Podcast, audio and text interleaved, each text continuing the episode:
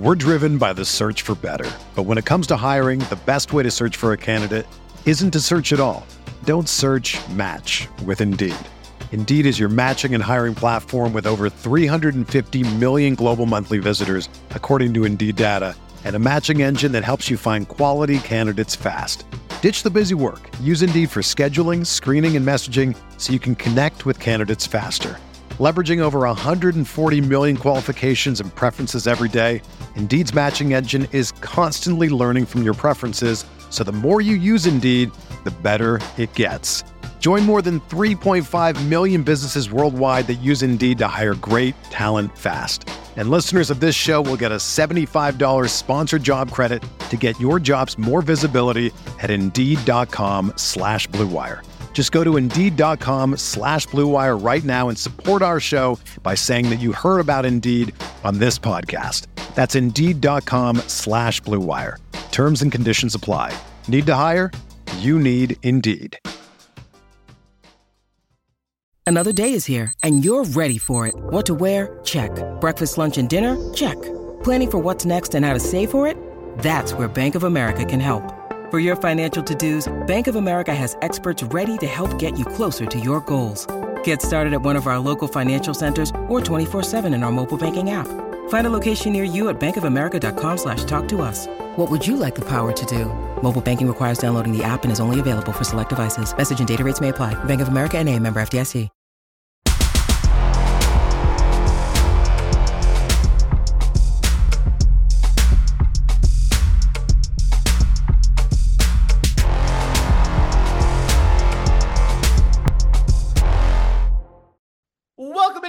Edition of Floyd Street's Finest. I'm Jack Grossman. He's Mark Ennis, host of The Drive, 3 to 6 p.m. weekdays over on 93.9 The Ville. Mark, this is a rare opportunity because normally I ask someone to come on the podcast with a plan to do something, and then something absolutely insane happens, and we end up talking about something big picture being down negative.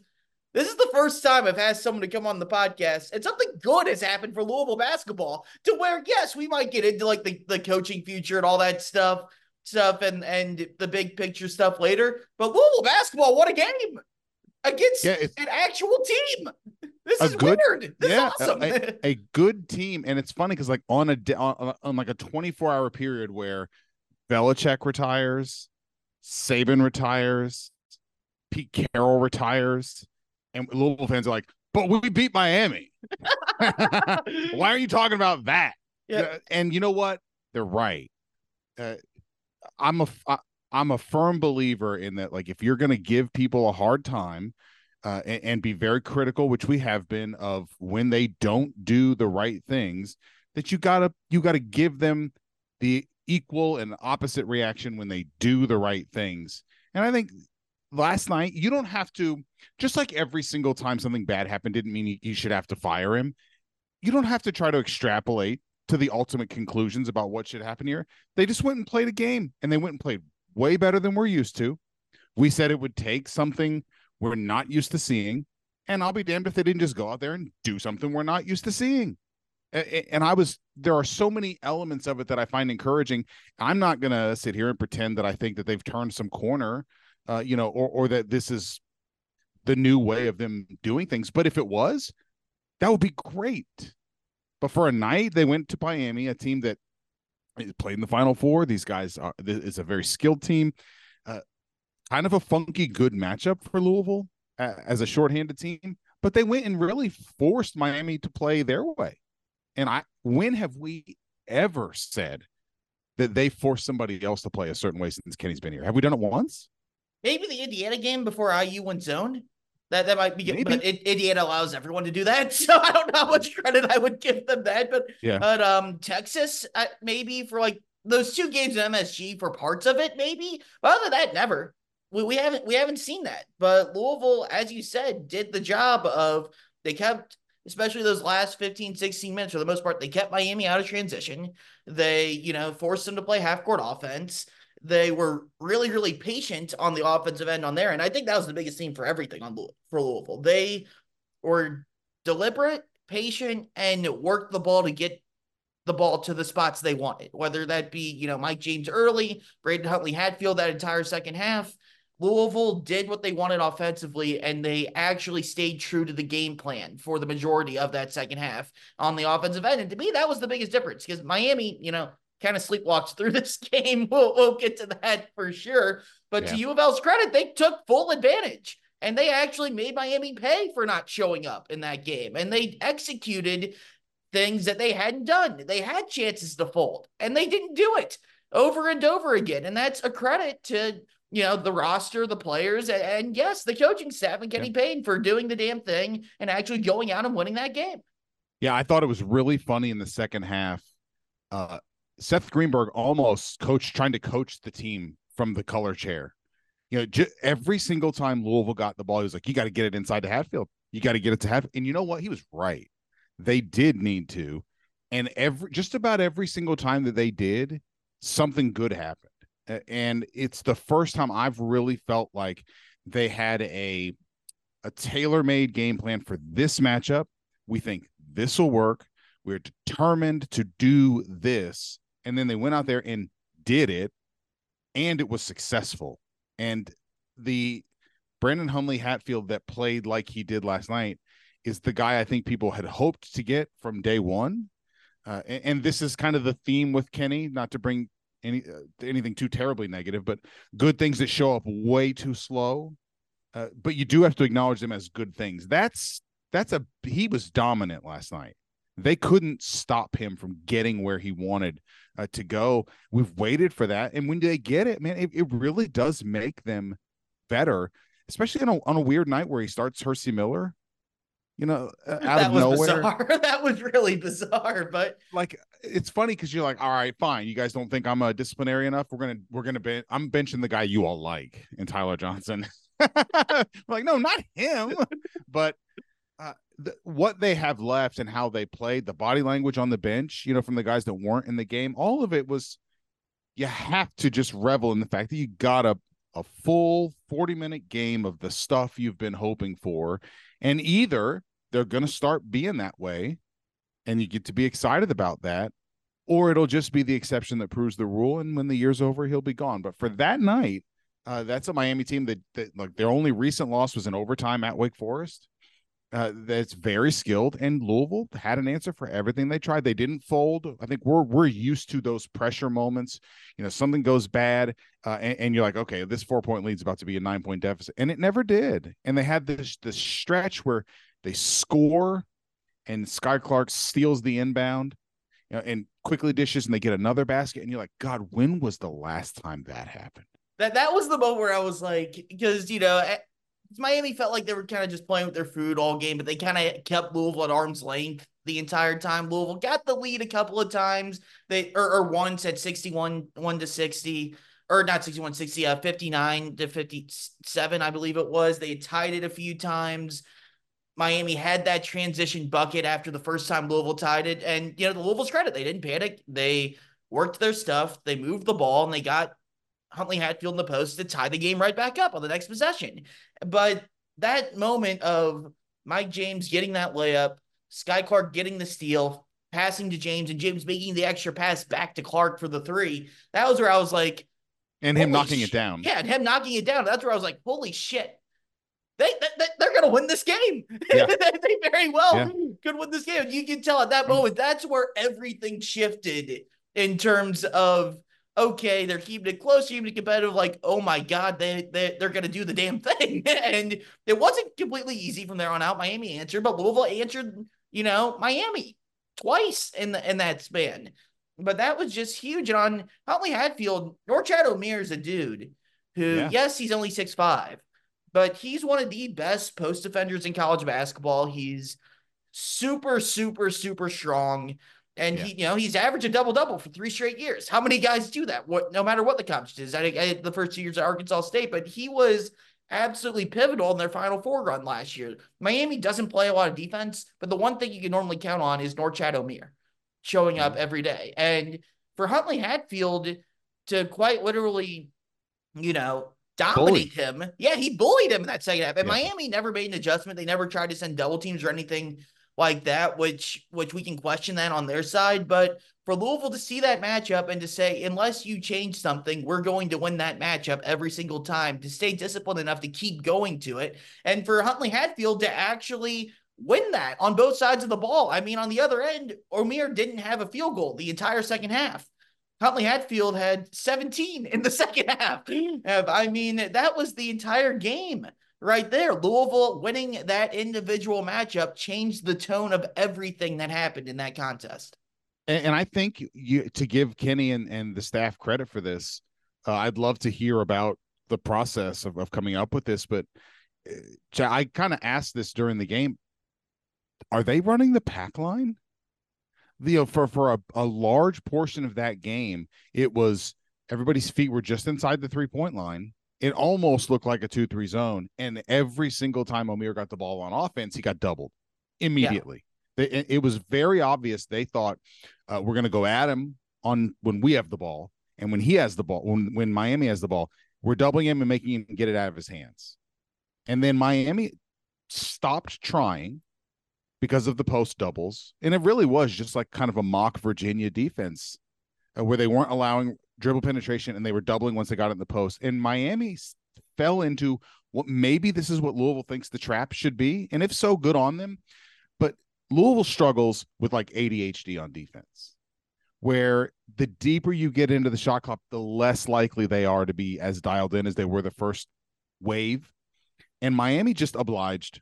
Miami just repeatedly shot shots with 17, 18 seconds, one ball screen, one pass. I think Miami really thought any old time now Louisville's to pack it in. We've yeah. we've watched these games, we know, and all of the sudden at the under 4 they weren't even within striking distance. Like I think they really just were like let's just keep going through the motions. We know the fold will come and it just it never did and I props to them for that. It, is this the first time Louisville basketball has ever been overlooked? Like it, it might be. Yeah. I really do think this was a time where Miami was like, can't, couldn't get up for this one. Which, which and Louisville was able to beat them. Which that's sad from one standpoint that Louisville's fallen to that, but we don't we don't really need to get into that today. It's not Louisville's fault though. Yeah, no, it's not that, Louisville's that fault. Miami, Miami couldn't, yeah. you know, yeah, yeah, and and credit to Louisville for taking advantage. I thought the the Norchad Omier double was uh, to, to, be completely honest, that was about the only thing I was happy with that Louisville did defensively. I mean, I, I, thought Louisville was Miami a missed a lot of shots. That that that's where I was getting at. Like Sorry. Miami, Miami's a team that going into the game was second in the country in three point percentage and top five in three free throw percentage. It takes some luck sometimes to pull off a massive upset. And Miami was 11 to 34 from three, which is fine. That's 32%, but that's about, you know, 10, 12 percentage points off of where they were or for the season for where they entered the ball game. Free throw wise, they were 8 to 15. like that's a top five. They they, they were. I, am not sure what they were exactly. I knew they were second in three point percentage uh, going to the game. They're sixth right now on KenPom and free throw percentage. So I'm taking. I'm assuming they were top five before that. But for them to go 54 percent from the free throw line, Norchad Omier, who I think Louisville absolutely frustrated on the offensive yeah. end and um, was 87% from the free throw line coming into the season. He was three of seven and missed a critical front end of a one and one late. like that. And all some, of this in a game that ended up being nine points. Yeah. Like those are some real uncharacteristic things from Miami yeah. to where, yes, they rushed some shots late in the game, but a lot of it I, I truly think was just they missed a lot of open shots they normally make.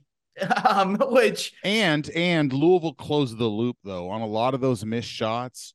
They've played other teams who've beaten them and beaten them pretty soundly, where they don't shoot crazy high percentages, but they get a bunch of offensive rebounds. Exactly. And Louisville, there were a lot more one-shot possessions uh, that were even good shots that Miami missed, and and where Louisville sort of really screws itself uh, so far this year has been allowing that to be another shot, and not really getting the psychological feeling of like stringing together stops.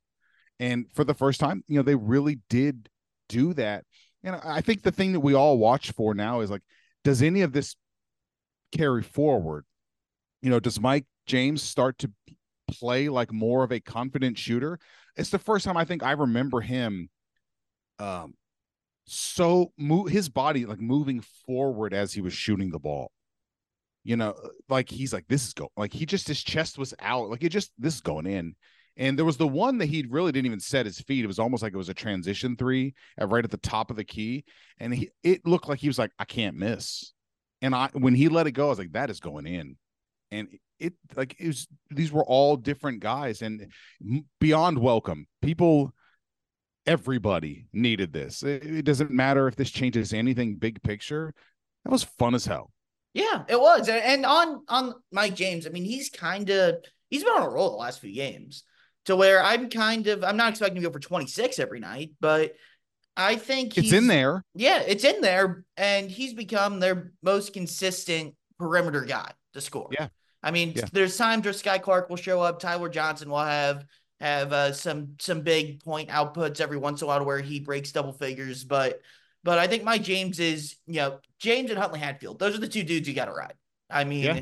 those are your most con- two consistent scorers on that team. When Tre White comes back, it, has got to be Mike James, BHH, or BHH, Mike James in those orders. And, and James really kept him in the game early with with you know those 16 points because no one else really showed up early in that game yeah. for U of L. But for James, just go scorched earth, hit four threes in the first seven minutes. That was like okay, you can kind of settle into the game now when you have a guy do that and, and keep you you know involved. And and for me, for me, the biggest moment, other than you know we talked about yeah the the steal and the inbounds to have that five point swing Louisville found themselves down 54 45 with about 15 minutes left. And they were, that was the moment where I'm like, okay, we've seen this movie before where, you know, yeah. they play for a little while. They came back, tied the game early in the second half. Miami goes on that 8 nothing run. They, they create that distance. And it was like, all right, I, I think this is where Louisville probably folds. yeah. I think and, Miami thought that too.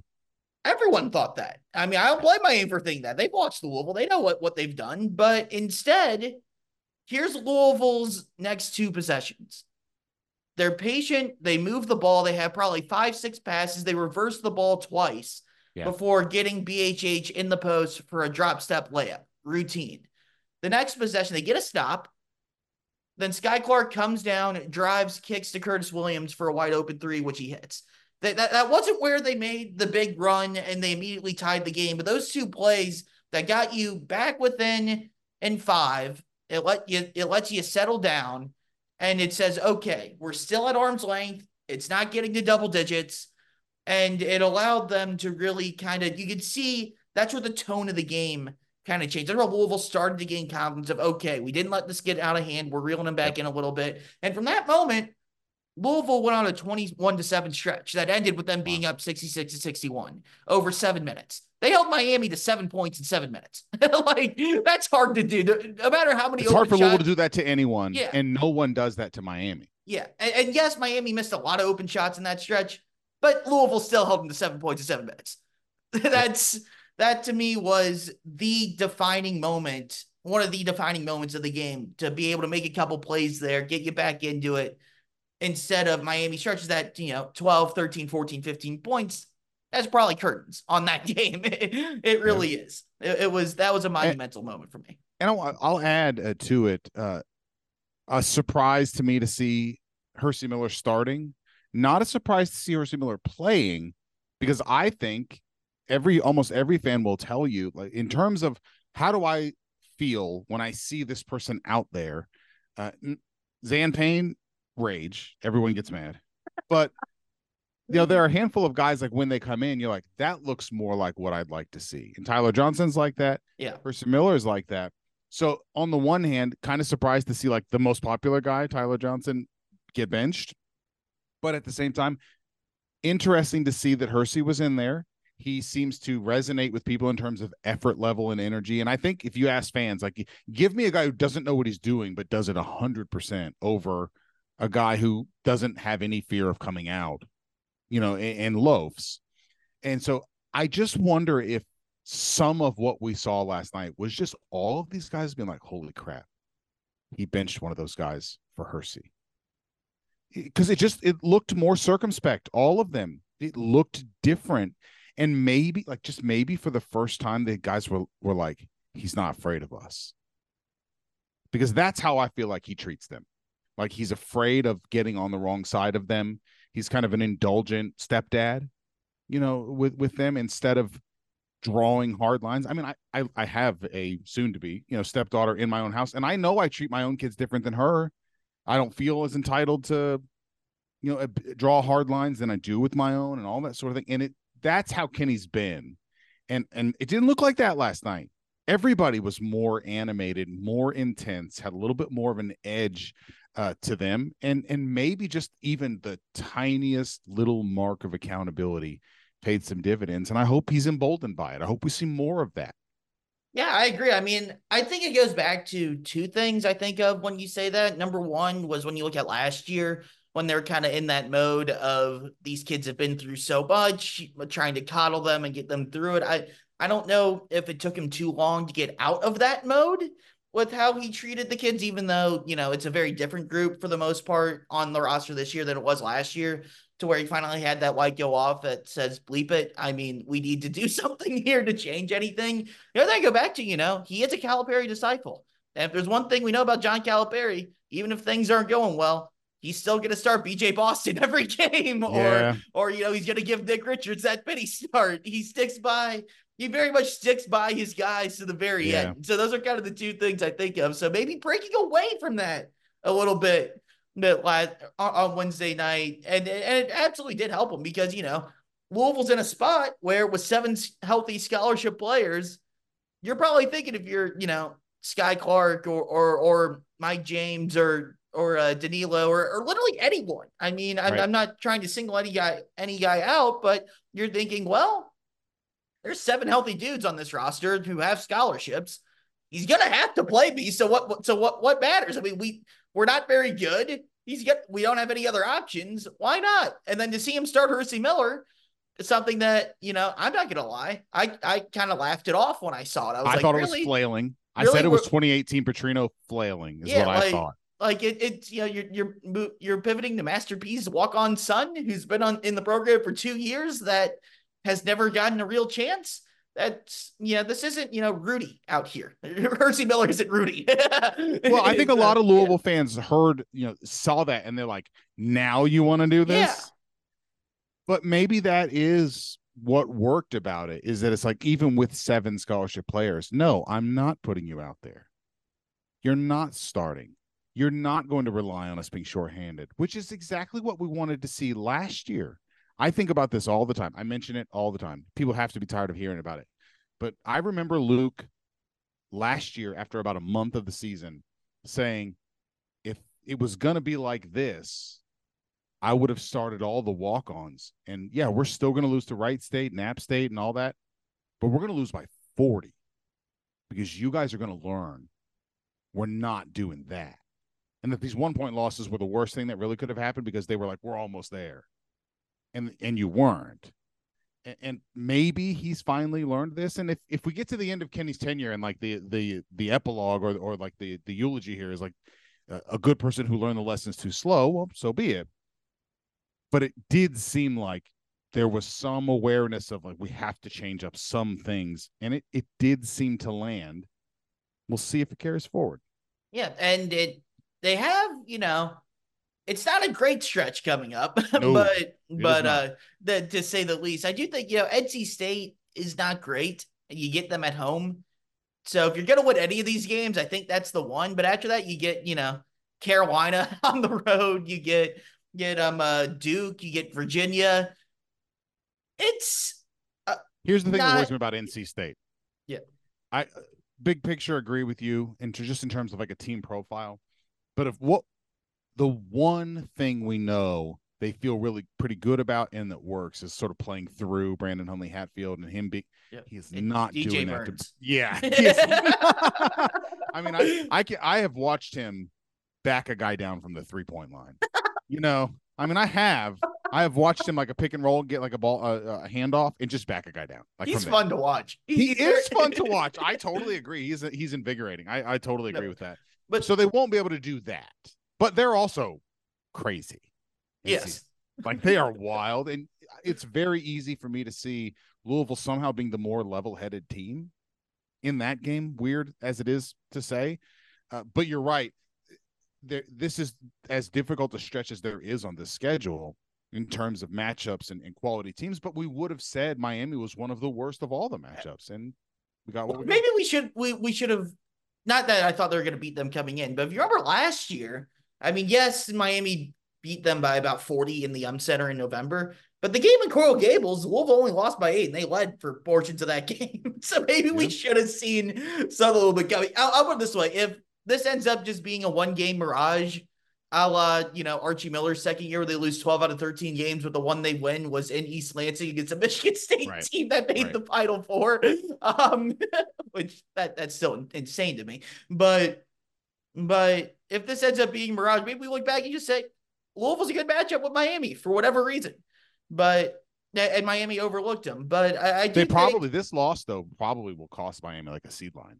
Oh absolutely. I mean the the Clemson game last year cost them an NCAA tournament bid. Absolutely, this Which- this will hurt Miami for sure. Yeah, which that's the type of that's the type of thing you can't do if you're Miami, which which is, you know, I don't want to lean too far into that, but I mean losing to Louisville at home, you said one seed line, that, that could very well be a two seed line type game.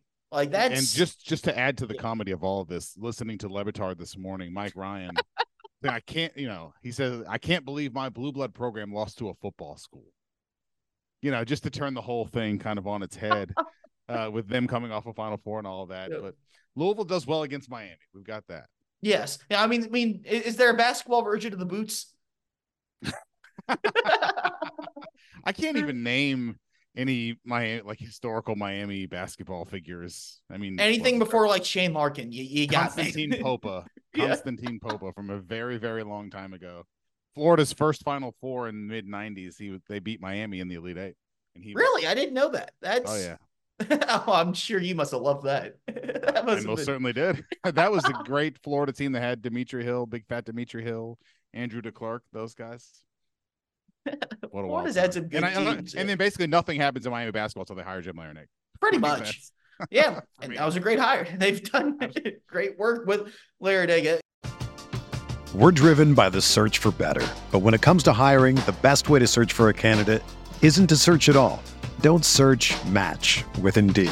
Indeed is your matching and hiring platform with over 350 million global monthly visitors, according to Indeed data, and a matching engine that helps you find quality candidates fast.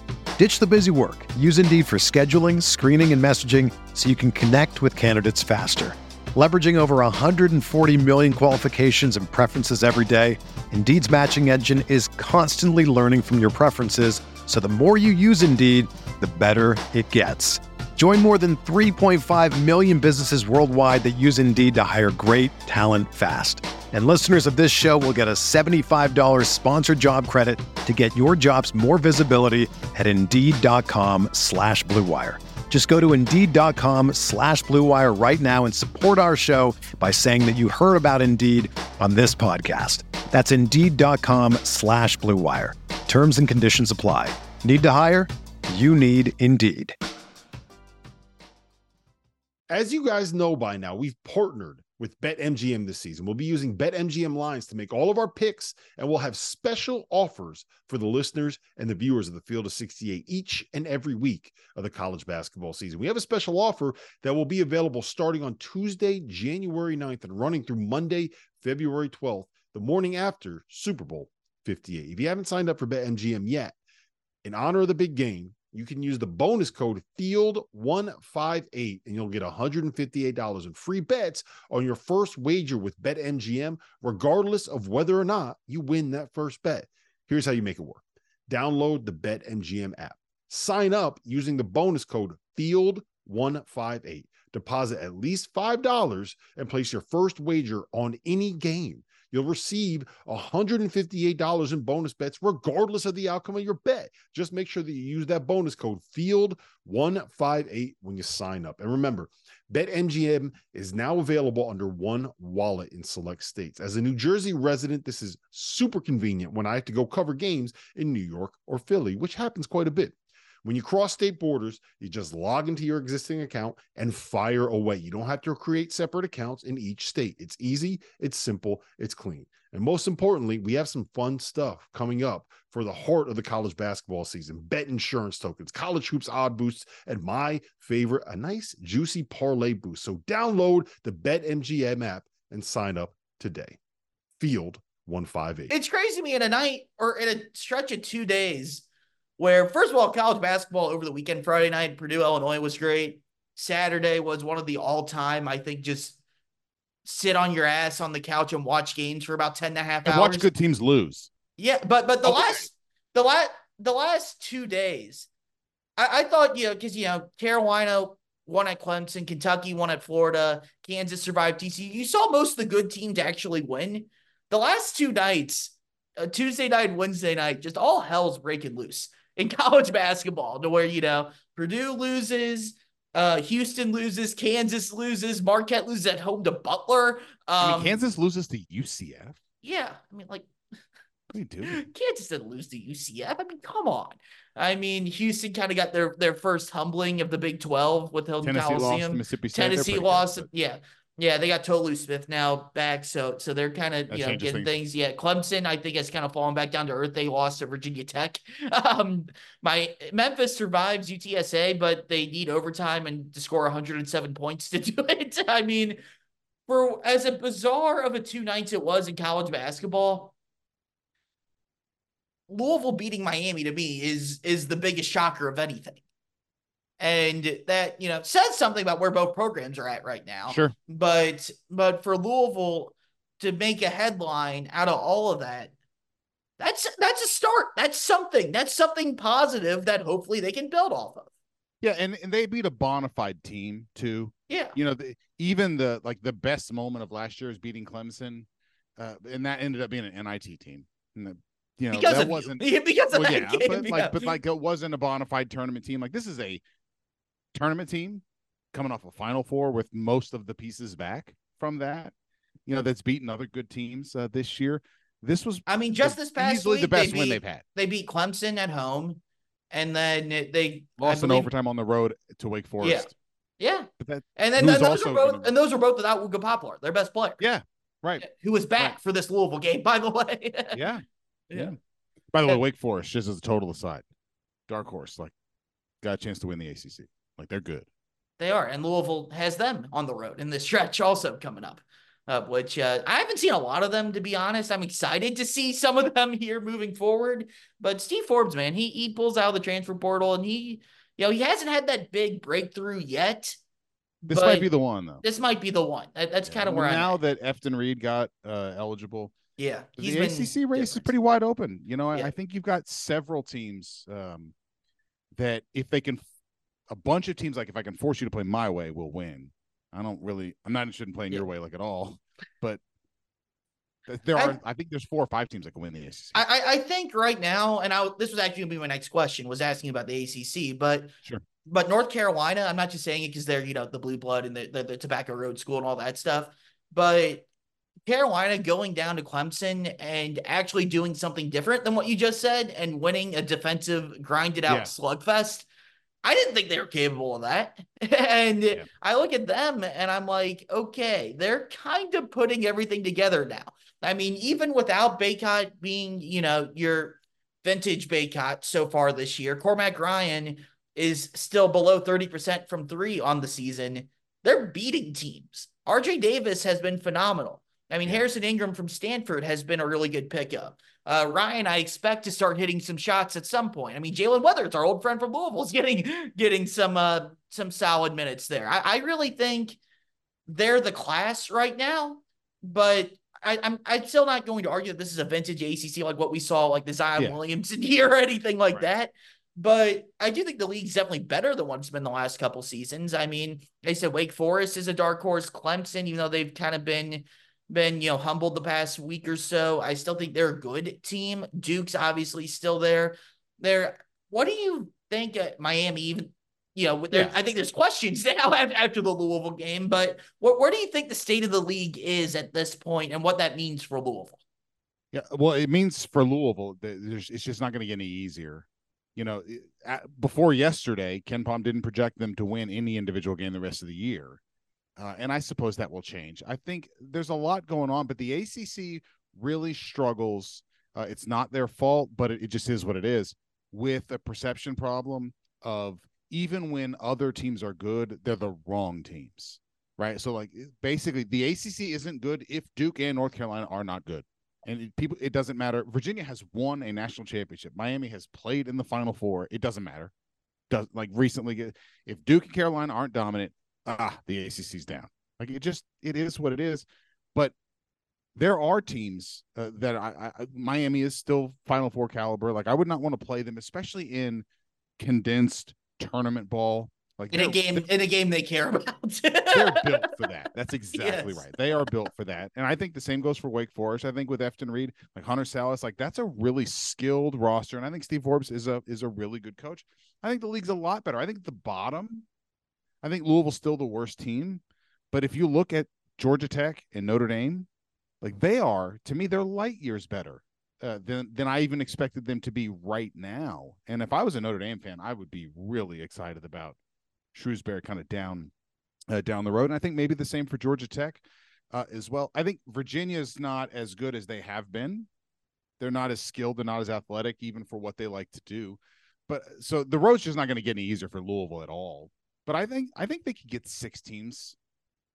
I think they could probably get six or seven teams in. I think you start getting super ambitious after that. I you know I, the league can't. Uh, Florida State was had it rolling, and I don't yeah. know what has. I would love a, a deep dive from someone on sort of what has happened to where they were perennially you know deep into the tournament and lottery guys and you knew everybody was going to be seven feet tall and you know it's wild what they do and it really just stopped yeah. And I, I it's hard for me to say exactly what happened. Uh, it was like it was like the COVID tournament. We we talk about this a lot with Louisville about how you know they were going to be a top four seed. Oh, Florida State was country, all that stuff. They they they were they they were going to be a two seed, and yeah. it's not crazy to say. I mean, I look back on that year. I look at teams that I think would have won the national championship. I mean, I look at Michigan State with Cassius Winston and those guys who were going to be a one seed. I look at Seton Hall with Myles Powell, and and Sandro Mamukelashvili and and that yeah. team. And I look at Florida State as I think yeah. those three teams. I mean, obviously, you know, San Diego State was great that but year. Dayton, Dayton was, was really great. yeah, too, Dayton right? was going to be a one seed that year. Yeah. But I looked at those three teams specifically and said, okay, these teams have caught fire right now. And they're yeah, playing. Chris Mack thinks he got screwed. Those teams. Yeah.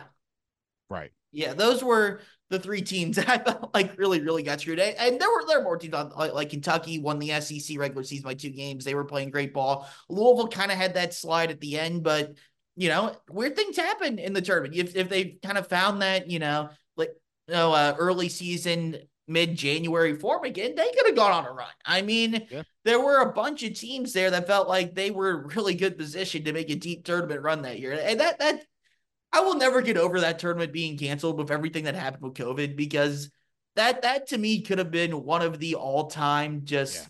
holy crap, this is incredible NCAA tournaments. yep. But I digress on that. But I, w- I want to ask you this. So we we've mentioned on this a bunch. Like, look, one game doesn't change everything. Let's just try to be happy for the one game if Louisville's able to build this into something else, we'll we'll see what happens. But for me, I'm kind of viewing it as that Michigan State game for for Indiana a couple years ago to keep pulling back to that from that standpoint of I, I don't think I don't know if it goes straight back to the pile of crap that it's been, but I'm not expecting them to just go out and just suddenly win four or five games in a row, especially with the gauntlet of a schedule they have coming up. Where do you I I I guess my question is going to be is I'm I'm still kind of in the mode of he's not getting a year three. Yeah. And until something changes, and maybe this would be the starting building block of that. That I don't think he's getting a year three. And you can, you know, I, I don't think you're going to disagree with me on that. But if you do, please tell me. In, unless, you know, maybe he gets like 15, 16 wins. If they do that, that, that would be nine more conference games, though. I just, even if they win seven conference games, that puts them at what, 13 wins? That's just tough. I mean, I, I think it's almost like, even though he hasn't been fired yet, and he's still the coach there, Jerry Stackhouse a little bit at Vandy, to where yeah. the last couple years they've had these terrible non-conferences And then all of a sudden, like late January, they put in performances like Louisville did last night. They to where other- all nighter. yeah, yeah. Other teams, other teams, you know, overlook them because you know, first of all, the name of the jersey is Vanderbilt, and they have a losing record, and they just play their butts off, play super physical, and are able to rattle off a bunch of wins at the end. But at the end of the day, it's not enough, and you end up, you know, usually still with a losing record. Last year, they actually made the NIT. But it's just not good enough because you know they're doing the same BS this year to where they lost a bunch of games early on. To where if if you're doing that, that's one that's not good enough for Louisville. Yeah. Whereas, you know, Vandy, you can do that for four, five, six years and get away with it. And two, that would still lead to, you know, them moving on from Kenny, which brings me a very I, I did the Jason Anderson question here. Yeah, you're right. You're Yes. right. You'd be proud of this one for sure. Yeah, he really would be. But but the question I'm asking is looking at Louisville financially, where it's been, you know, state of Louisville had the tweet where they did the open records request where Louisville's paying $39.9 million in buyouts. You add Kenny Payne's 8 million on top of that, that's almost $48 million. I've been under the impression of that's a lot of a lot of money to pay to you know if you're going to you know do something like you know Trilly Donovan had the tweet earlier on on Thursday morning of just Chris Beard, Mick Cronin, Musselman, and Jerome Tang. I look at especially Musselman and or Musselman, Cronin, and you know Goodman said the thing about Scott Drew a couple days ago of you know throw him ten million dollars. Where's Louisville financially paying all this buyout money, not being in the Big Ten or the SEC? What are what should the expectations be for Louisville fans if they do end up making a change and moving on from Kenny Payne in terms of who they can go out and hire? I don't think that they are equipped to just money bomb people like we're talking about. Like say LSU did to get Brian Kelly or something like that was like we're gonna get eleven million dollars a year or something like that. Like it's very easy for us to spend their money and say they should do, you know, that sort of thing. I don't think they're in the position to do that. Uh, but if they are anywhere close to being able to do something like that, they should thank Jeff Brohm because nothing does more for your bottom line than a big fat full football stadium. And they, And they Cincinnati for avoiding the Satterfield buyout too. I mean, you're not wrong, you know, about that either. A- And add to it that w- the women draw really well. They- They are not a drain on revenue at all uh, in that way, even with Jeff being paid well, you know, as a coach. So the football success, I think, came along at just the right time to at least dampen what would be a little bit more weight. And I think Petrino and Chris Mack fall off the budget after this year. Like I think they're done with them after that. So that helps uh, as well. But they're just not going to be able to do anything splashy outside of the the wealthiest of people just stepping up in an additional way. And I think that if I'm Josh Heird, I started that work weeks ago. In fact, if I'm Josh Heird, I started the work of like we need to arrange dollars and I need pledges from you to to you know execute on this as soon as the buzzer went off after DePaul. Like this is it. And in, a lot of ways, I think that that was the time. We're deep enough into the year to where it's not just nerves or, or new guys. Uh, this is a, this is not uh, it's a feature, not a bug. We've got to be ready. Uh, I was surprised they didn't fire him after Arkansas State. I was surprised they didn't fire him after Kentucky. But you've you've I do not believe there's anything to the idea of them waiting until his buyout goes down by two million because you can't do that with the portal and Right. timing. They're just gonna have to pay that. But uh, this is where Josh has got to, I think, show his uh, emergency fundraising chops. And for as much as we're talking about the challenge of paying that kind of money, because everything you named is, I think, is pretty accurate. And then you've got to pay the next guy on top of that. You are weighing it against what happens if we don't do that.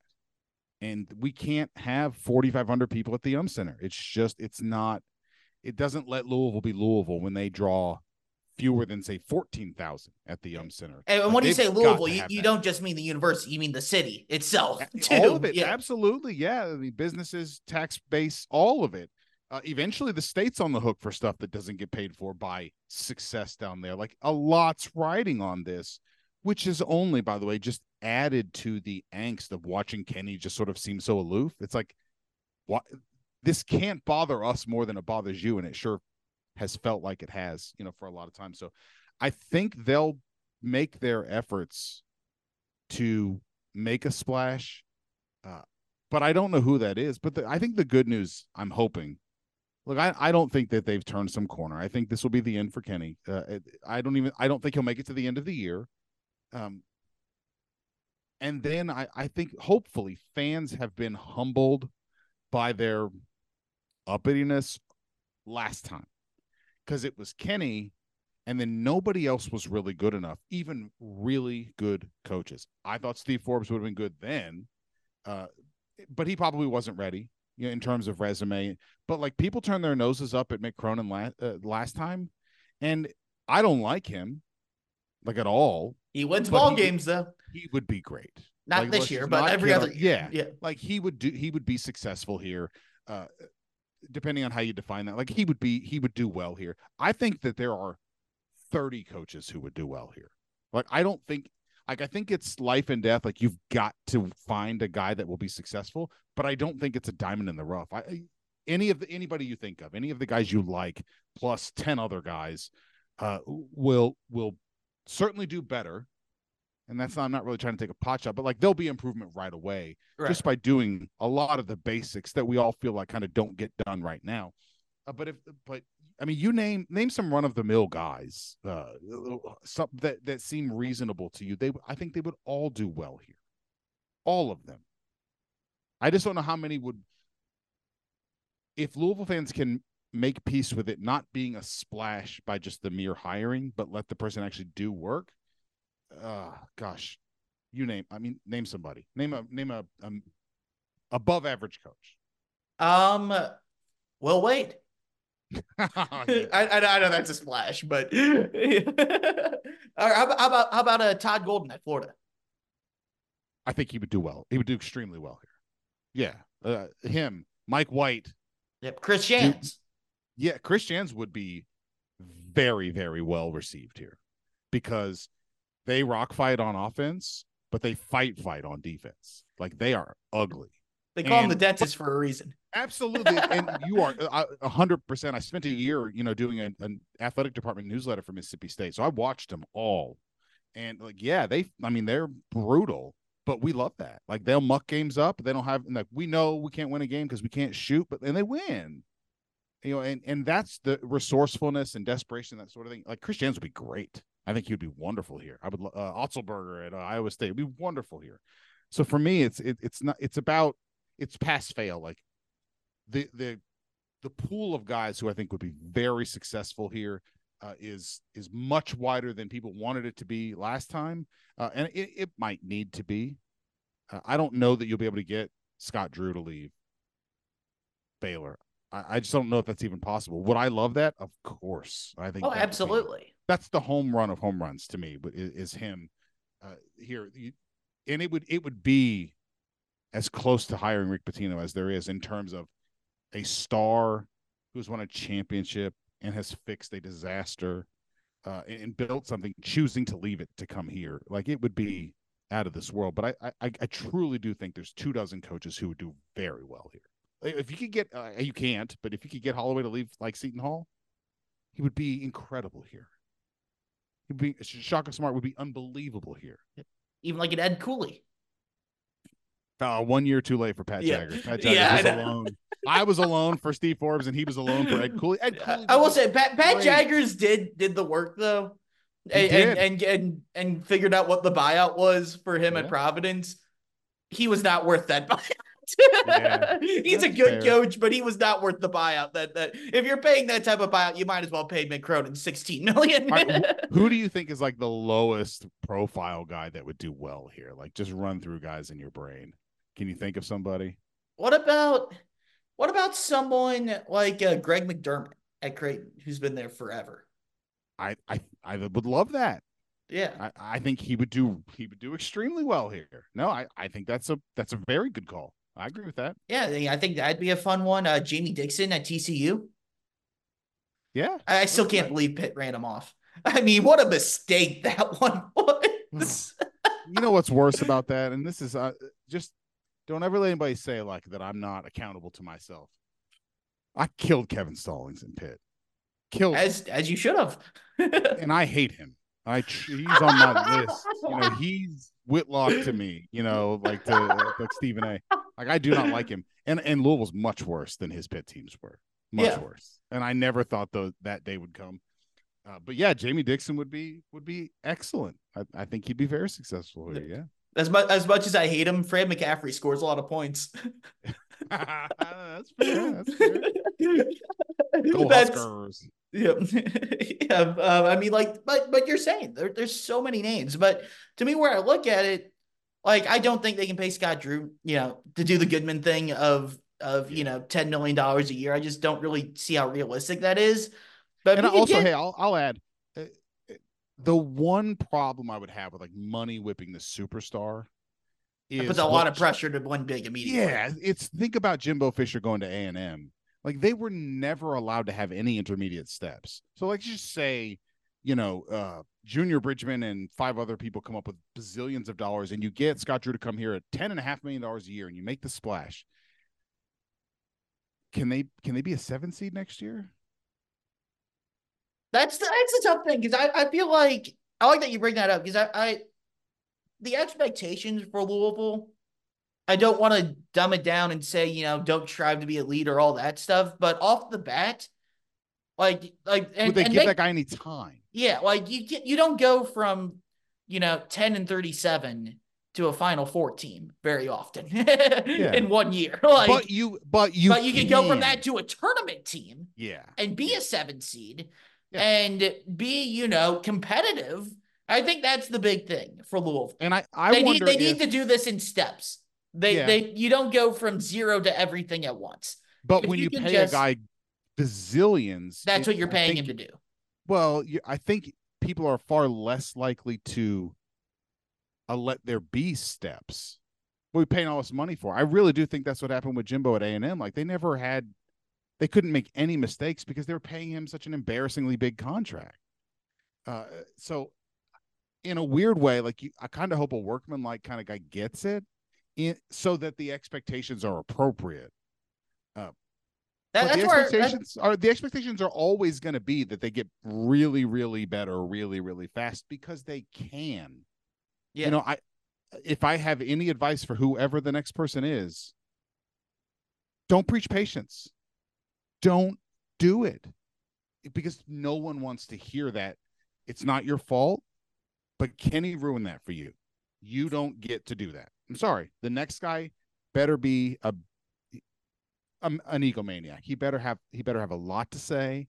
He better be like Bruce Pearl. I'm not saying Bruce Pearl, but like like that. He's going to have to be larger than life. He's going to have to have, you can have confidence in me until you can have confidence in us. Uh, we're going to get this thing turned around now. This is Louisville. Like that, the next person's got to say all that. Yeah, wh- which of the names that have been thrown around a bunch? That that's one of the reasons I really like Jerome Tang. Yeah. Because, you know, he he showed. I, I get it. This year hasn't gone as well from him as as the first year did, but he went from you know team picked last in the Big Twelve to, to the Elite Eight in one year. And they've had you know some some issues with the Nae'Qwan Tomlin stuff and and and all those things to where he might not be the happiest at Kansas State right now. To where you know he has charisma. He already battles Kentucky both on the court. I mean, you don't want to do the Billy Gillispie thing of hiring the dude just because he beat Kentucky in in in, in, in the NCAA tournament, but but you know he beat him on the court and he's you know beating him for some recruits and he talks about them and you know he already kind of has that thing going with Calipari a little bit. But but more importantly than that, the dude's won games and he's you know a personality. And I look at Dusty May, who was in the Final Four last year, here uh, with FAU, and say you know you could get him and not pay him eight million dollars a year, and the dude, I think, he come in and win games. And then you know you could also go. Everyone says Chris Beard is the uh, bleep it, let's just win games guy. I think you could hire Will Wade one for less money, and two explain away what he did a lot easier than the allegations against Chris Beard, to be quite Well, honest. so we had somebody who texted into the show, uh, the end of the show yesterday, ask a hypothetical. If you were Louisville and you, which bullet would you choose to bite? The the bad PR for Will Wade or the bad PR for Chris Beard? And I said I, I'm taking Will Wade because the recidivism there isn't nearly as dangerous. right? So, and the the issue with Chris Beard is not, are you afraid of the media backlash? The issue, and I hope everyone hears this, the issue with Chris Beard is the fear that he does it again.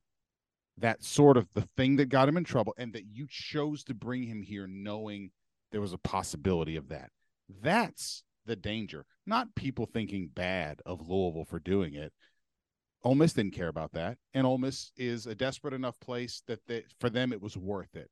I just don't think Louisville has to do that uh, to take a chance like that. And that that was why I didn't like when they hired Bobby in 2018 or uh, when he came back in 2014. Excuse me. I didn't think they needed to do that. You know, it looked like it was more desperate than I felt like they uh, they were in a position to have to be, and I still think that about Louisville basketball, even as as much as they're struggling.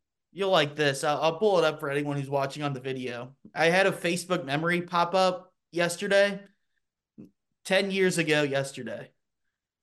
Welcome home, Bobby Oh. Oh. oh, baby. Speaking of Bobby, you know, Bobby 2.0, changed man, baby. Come on. But He's uh, he'll be the head coach at Arkansas by October. you're not wrong. But but I think Chris Beard has the better track record, Oh, but sure. I'm not sure if the gap of that is as big as what it perceives to be. Obviously, Chris Beard was in a national title game. Yeah. But Will Wade had LSU in the Sweet 16. And he's been to the second weekend, you know, one less time than Beard, I think. I mean, it's two to one. It's not neither is a huge, gigantic sample size, but you know, his LSU teams were good. like they were pretty good. I think Yeah. the the issue there for me is more um I think in this we've talked about this on the show sometimes in regards to Mick Cronin. You know, this back-to-back coaches here at Louisville have just melted under the the spotlight of the job. And could Will Wade handle that? Well, no, could Chris Beard Or could Chris or Beard Will Wade, it? yeah, the, the- you know that sort of thing. But like the guys got to have some charm and some charisma. Like for Rick, it was fuel. You know, not only did it not drain him, it fed him. Uh, and and I I just I think they need that person, and, and I I think Chris Beard would handle it no problem. I think he's got all the charisma in the world. I don't think Will Wade does. I think he's kind of sniveling. Like I think he's like people don't like him. And I just feel like the last thing in the world, not don't like him because he wins, don't like him because he's kind of a turd. And so, like I that I would worry about how well that would work. Um, more My- than my I would thing would be- Chris Beard. If if you win games, it washes everything away. And I I I I I, I. I I will say I think early on in the Chris Mack era, before they started losing, people kind of rallied behind that. That he was kind of, you know, I'm not I'm not gonna say that that he he I, that he was kind of arrogant and and had the ego. He would he would go out Calipari. He, would- he called him a chicken. I Yeah. mean, everyone loved that he wore the bomber jacket at, at Louisville Live. I, Yeah. I I can see Will Wade having a little bit of that side of it, and you know, if you're winning games in the NCAA tournament, I, I think people win that. But yes, no, I definitely agree that Chris Beard is more of a personality than Will Wade is. It is to where it'll be on it, obviously very fascinating to see what happens. And you know, who knows, maybe you know something insane happens and Louisville goes on a run after this Miami game. But All right, hey, last here, I'll, Yeah. I'll I'll ask you this one as a way to sort of cap this. yeah, So Louisville wins, and we're both talking about replacements. So yeah. what what what I don't want you to be realistic. I want you to tell me what you think. In your mind, what are they now? Six and Six and nine? nine. Nice. Nice. What does their final record have to be to where you'd be like, yeah, they should bring Kenny back for year three? I see where this is going. I think you gotta at least you, you gotta at least be an NIT team. Okay. Like I, I've been consistent on that. Like you don't have to be in the NCAA tournament, but you got to be at least fringe bubble. To me, like it, it, it's year two. You went four and twenty eight last year. You don't get to go, you know, thirteen and nineteen or something like that, and say, "Well, we won nine more games than last year. What do you want from us?" You got Yeah. your Louisville basketball. You, you're the you built you put yourself in this spot where you went four and twenty eight a year ago to where you got to be somewhere probably in that 15 16 17 win range for me- for me to even consider it Yeah, they, they've got uh two games against sub 100 teams left on KenPom, and that's Georgia Tech and Notre Dame. They have to win those. Yeah. Uh, no, they cannot lose those. Uh, and then you've got teams in between 50 and 100 Boston College, Syracuse, uh, Pitt again, uh, Florida State at 98. Uh, you got to win all those. Like I, I'm with you. Like I, I think they've got to be over 500 down the stretch here. They've got to finish 15, 16 wins, and it feel like, oh man, do we really want to stop this? Because I'll still go. It's not numbers. I've been saying this all along. It's just that there's going to be a vibe, and we're either all going to get it, or most of us are going to, or we're not. And anything less than this being definitive, that we totally can see where this is going. You know, imagine if they do win like 10 out of the last 15 games or something down the stretch here. Then And- they'd and- be uh then they'd be 16 and 15. right, but you, basically would have a second half of the season that's the inverse of the first half of the season, but you'd and the the the the likelihood would be that it's Caleb Glenn and Curtis Williams and Ty-Laur Johnson, young guys who you would expect Yeah. to come back and you could preach. Now let me supplement these guys with some really impactful guys out of the portal. Like that's just the basketball part. Then there's all the other elements of being the head coach that he'd have to really start turning around equally. I'm pretty skeptical that that'll happen, but I think it would have to be that dramatic. He's got to overcorrect. He's got to over. He's got to undo some of what's happened, not just start doing what he's supposed to do now. Yeah, and, and like that would almost be more encouraging than if they win like three more games the rest of the regular season than did a Patrick Ewing and won the ACC tournament. like that, that would be that would feel fluky to me. but I, I listen. If, if he did that, they would they would fire him before the ACC tournament. Like if you know to avoid that, you're just That's not going to let that happen. Like Yeah, I get- think the I think the echo of the final whistle, he's out of here. I can see that because I mean you brought it up. I mean you can't wait around for the contract the the buy Right. the, the buyout to fall because yeah Right. that doesn't happen until March 30th. Yep. You can't miss a month of transfer portal for for two million dollars. You're losing more money than you're saving. Too much rides on next year being better than that. Yeah. So it'll be interesting. I mean, obviously, you know, if they win Saturday at NC State, this kind of becomes the pivotal game of Yeah. if you can find a way to somehow win that game, then you can go, okay, Miami maybe wasn't Let's a fluke. see where this goes. Yeah, Right. it, it was. right. A, it's it's a brutal schedule coming up after that.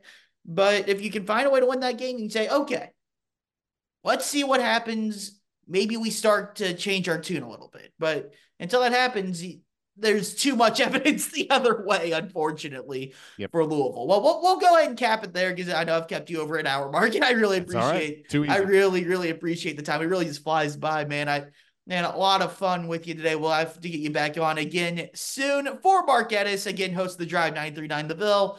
3 to 6 p.m. daily. You can find him on Twitter at Mark Ennis. I'm Jack Grossman. We'll catch you next time here on Floyd Street's Finest.